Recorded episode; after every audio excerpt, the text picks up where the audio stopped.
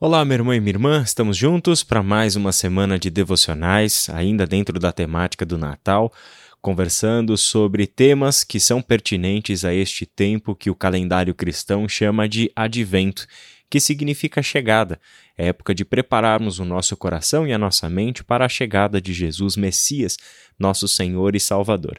Na semana passada, nós conversamos um pouco sobre o poder de Jesus, o que a Bíblia nos mostra sobre aquele menino colocado na manjedoura, envolto em panos, com toda a simplicidade daquela cena na verdade, ali estava o Rei do universo, o Senhor de todas as coisas, aquele que é o agente de Deus na criação do universo, o sustentador de toda a criação de Deus e aquele que há de governar para todo sempre.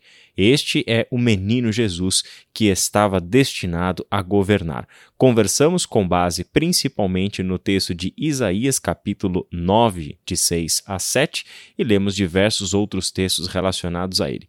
E hoje nós vamos começar esta semana de devocionais lendo novamente um texto em Isaías, só que agora capítulo 2, dos versos 1 a 5, em que nós encontramos o seguinte: foi isto que Isaías, filho de Amós, viu a respeito de Judá e de Jerusalém.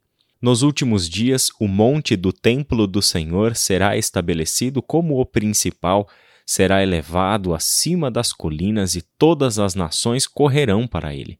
Virão muitos povos e dirão: Venham, subamos ao monte do Senhor, ao templo do Deus de Jacó, para que ele nos ensine os seus caminhos e assim andemos em suas veredas. Pois a lei sairá de Sião, de Jerusalém virá a palavra do Senhor. Ele julgará entre as nações e resolverá a contenda de muitos povos. Eles farão de suas espadas arados e de suas lanças foices uma nação não mais pegará em armas para atacar outra nação, elas jamais tornarão a preparar-se para a guerra. Venha, ó descendência de Jacó, andemos na luz do Senhor. Esse texto é muito marcante dentro da profecia de Isaías, visto que o povo que recebe esta mensagem vive a dura realidade do exílio na expectativa de voltar para a sua terra, de retornar a viver é, completamente restaurado como povo sacerdotal de Deus, como um reino de sacerdotes destinado a representar o Senhor na terra, a mostrar o conhecimento e a glória do Senhor entre as nações. Sabemos, com base no que aconteceu no tempo do Novo Testamento, que este cumprimento do propósito de Deus acontece por meio da pessoa de Jesus Cristo. Ele é o descendente de Jacó, ele é a raiz de Davi, é ele que venceu e há de abrir o livro. Este é o Senhor Jesus que dá cumprimento a toda a promessa de Deus lá no passado. Mas é interessante que o texto de Isaías, que mostra Jesus como aquele que há de governar, e este Todo-Poderoso é o príncipe da paz e não o senhor da guerra. Ele é o príncipe da paz e a sua luta é contra a morte, a sua luta é contra o pecado, a sua luz é contra Satanás.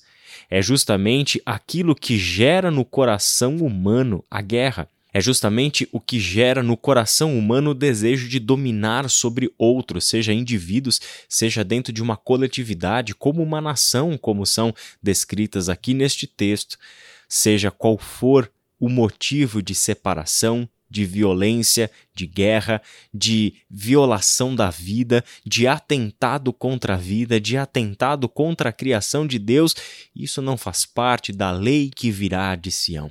A lei que virá de Sião é a lei do príncipe da paz, que deu fim a toda a guerra, que colocou um ponto final nas disputas entre as nações, que colocou um ponto final nessa história de nós, como seres humanos criados à imagem e semelhança de Deus, usarmos este nosso poder criativo e conhecimento da criação para construirmos armas para destruirmos uns aos outros. O texto fala sobre aquele que resolverá o conflito, a contenda de muitos povos. E olha o que vai acontecer. As suas espadas vão se transformar em arados, as suas lanças vão virar foices. Os instrumentos que até então eram de guerra, usados para tirar a vida uns dos outros, agora são instrumentos de gerar a vida, são instrumentos de arar a terra, de cuidar do solo, para que haja plantação, para que haja colheita, para que haja vida. Uma nação não mais pegará em armas para atacar outra nação, elas jamais tornarão a preparar-se para a guerra.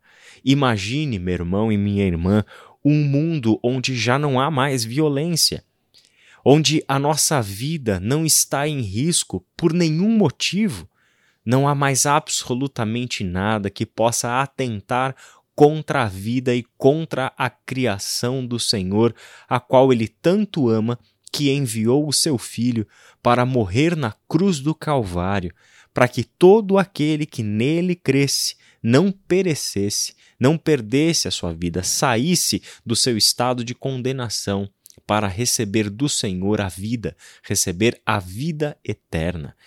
Este é o trabalho do Senhor Jesus, é nisso que ele está envolvido. Isaías nos mostra que o príncipe da paz é aquele que coloca fim à guerra, que coloca fim às disputas, que coloca fim às armas e a tudo aquilo que ameaça a vida humana.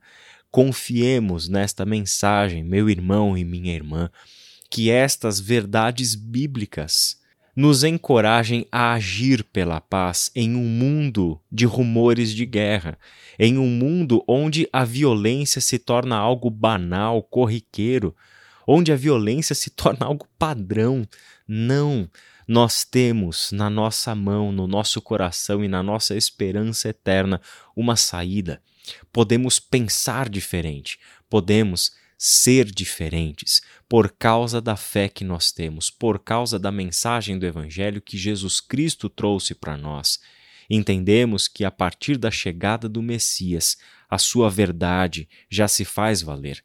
Afinal, nós, Igreja, comunidade dos discípulos, somos o povo que vive por esta lei que saiu de Sião por esta lei, por esta palavra do Senhor que de Jerusalém veio a nós, porque é dali que vem a vontade revelada de Deus e nós somos a comunidade do Príncipe da Paz. Que Deus te abençoe e te dê uma ótima semana.